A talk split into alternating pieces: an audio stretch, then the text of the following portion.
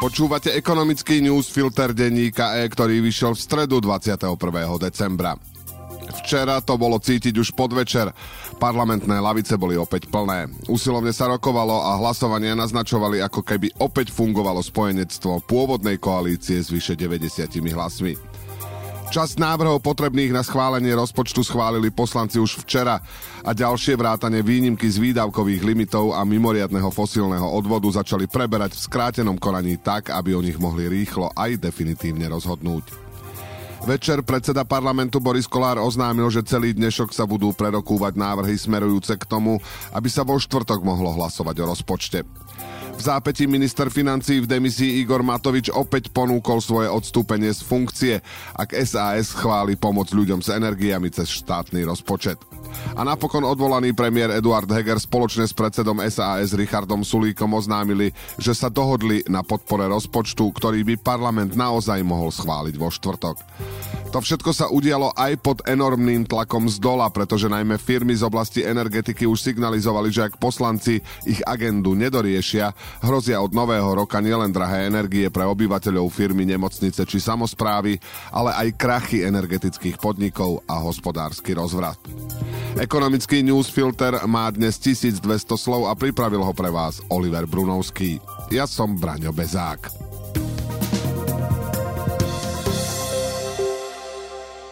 Podľa dohody, ktorej výsledky včera večer prezentovali Heger a Sulík, má upravený rozpočet, ktorý označili za rozpočet pomoci ľuďom obsahovať. Výdavkové limity. Sulík ich označil za kazajku pre ďalších ministrov financií. Už skôr vláda zareagovala na výhrady Európskej komisie a našla riešenie, že výdavkové limity budú zapracované v rozpočte s tým, že sa nebudú musieť dodržiavať, ak budú pozastavené európske rozpočtové pravidlá, čo bude platiť aj v roku 2023 vyššie dane. SAS prestala blokovať zvýšenie niektorých daní, ale zároveň si presadila zníženie iných, aby tak naplňala svoj program. V tomto roku sa majú vyššie zdaniť nadmerné zisky z ruskej ropy sadzbou 55%, trvalo potom zisky z prepravy plynu, lieh a hazard. Nižšie dane nie 3 mesiace, ako bolo doteraz schválené, ale natrvalo má byť znížená DPH pre gastroprevádzky a športoviská na 10%. Zrušia sa koncesionárske poplatky pre RTVS. Garancia peňazí pre zdravotníctvo.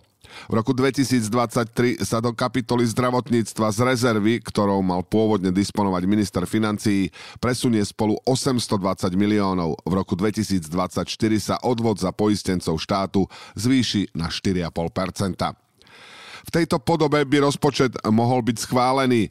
Potvrdil to včera aj šéf tretej strany s potrebným počtom poslancov Boris Kolár zo Sme rodina. Týmto pádom by sme to zachránili, povedal v relácii Rádia Express. Heger a Sulík včera zároveň uviedli, že zatiaľ sa nerokuje o ďalších možnostiach riešenia vládnej krízy, napríklad o rekonštrukcii vlády alebo o predčasných voľbách. Koalícia má na to priestor od prezidentky Zuzany Čaputovej do konca januára. Heger zároveň potvrdil, že Matovič po schválení rozpočtu odstúpi. Podľa Sulíka by od piatka mohol prevziať vedenie rezortu premiér. Ten má potrebné skúsenosti, keďže v Matovičovej vláde bol ministrom financií. Teraz sa na rokovaniach o rozpočte so Sulíkom za rezort zúčastňoval štátny tajomník Marcel Klimek. Hrozba kolapsu energetických firiem, ktoré by mali nakupovať drahé energie a ďalej ich predávať za zastropované ceny, by mala dnes pominúť. Na predpoludne je ohlásená tlačovka ministra hospodárstva v demisii Karla Hirmana, kde má oznámiť, že celú túto ťarchu na seba prevezme štátny slovenský plinárenský priemysel. Určite sa to bude týkať elektriny. Hirman má právomoc prikázať SPP, aby dodával trhu zlacnenú elektrinu, s ktorou počítalo memorandum medzi vládou a slovenskými elektrárňami. A to aj keby ju elektrárne odmietli zabezpečiť. Tie totiž majú aktuálne problémy s nábehom tretieho bloku jadrovej elektrárne v Mochovciach. Zmrazenie cien elektriny pre domácnosti na tohtoročnej úrovni by malo platiť zatiaľ do marca. Tým sa vytvára priestor na ďalšie rokovania. Dodávateľia by mali cenníky zverejniť tento týždeň. Podľa zdrojov denníka E sa podobná konštrukcia uplatní aj v prípade plynu. Pri ňom vláda avizovala zvýšenie ceny pre domácnosti o 15 Popri technických komplikáciách s nábehom nového reaktora, ktorý mal dodať elektrínu potrebnú pre domácnosti, sa rokovania zasekli aj na predstave ministerstva financií, ktoré malo v pláne dodatočne zdaniť slovenské elektrárne.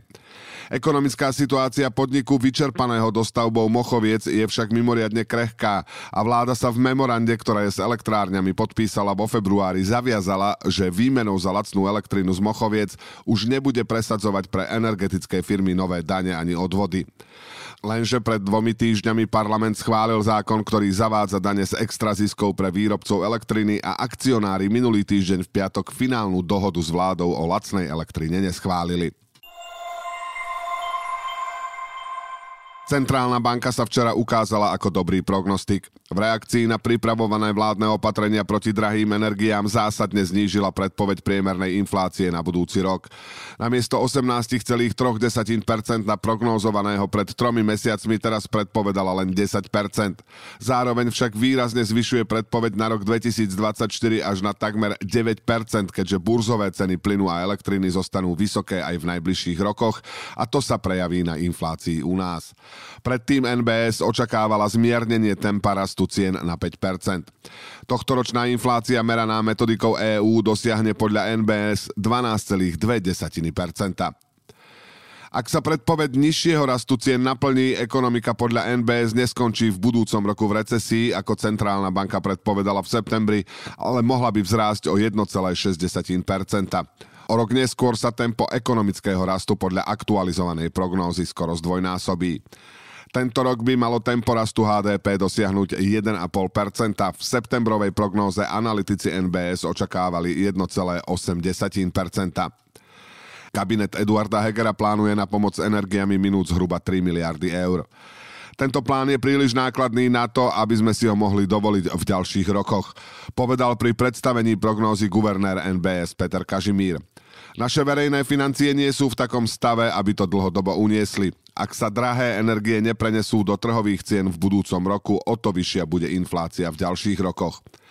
Do roku 2025 by sa podľa prognózy NBS ceny plynu aj elektriny mali dostať na dvojnásobok toho, čo domácnosti platia teraz.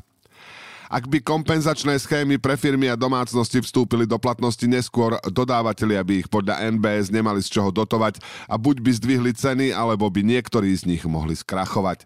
A keby nastal najhorší scenár a vláda by rast cien nekompenzovala vôbec, inflácia by sa mohla v roku 2023 vrátiť na úrovne okolo 12% Naopak ceny zastropované od januára pomôžu domácnostiam, ich reálne príjmy sa prepadnú menej a ak ľudia nebudú odkladať nákupy, ich míň míňanie v obchodoch ekonomiku podrží.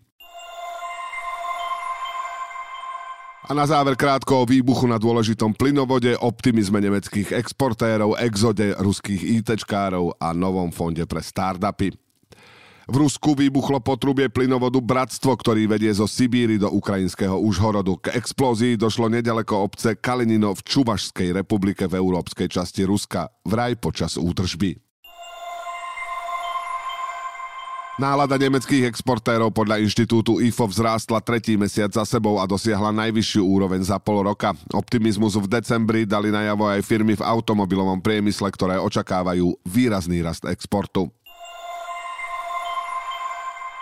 Po začatí vojny na Ukrajine opustilo Rusko asi 100 tisíc IT špecialistov, uviedlo Ministerstvo pre digitálny rozvoj.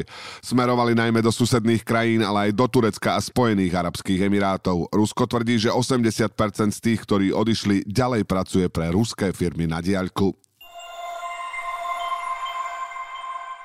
Na Slovensku vzniká jeden z najväčších fondov pre startupy Zero 100. Investovať by mal 60 miliónov eur. Investovať by mal 60 miliónov eur a to na Slovensku a tiež v ďalších krajinách strednej a východnej Európy. Má rovnaké pozadie ako fond Zero Gravity Capital, ktorý už investoval 23 miliónov eur do 18 startupov. Do fondu vložili peniaze súkromní podnikatelia a fondy aj európske korporácie. Správcovia fondu chcú investovať do 30 technologických firiem najmä z finančníctva, dopravy, dát či zdravia. Ekonomický newsfilter dnes pre vás pripravil Oliver Brunovský. Do počutia zajtra.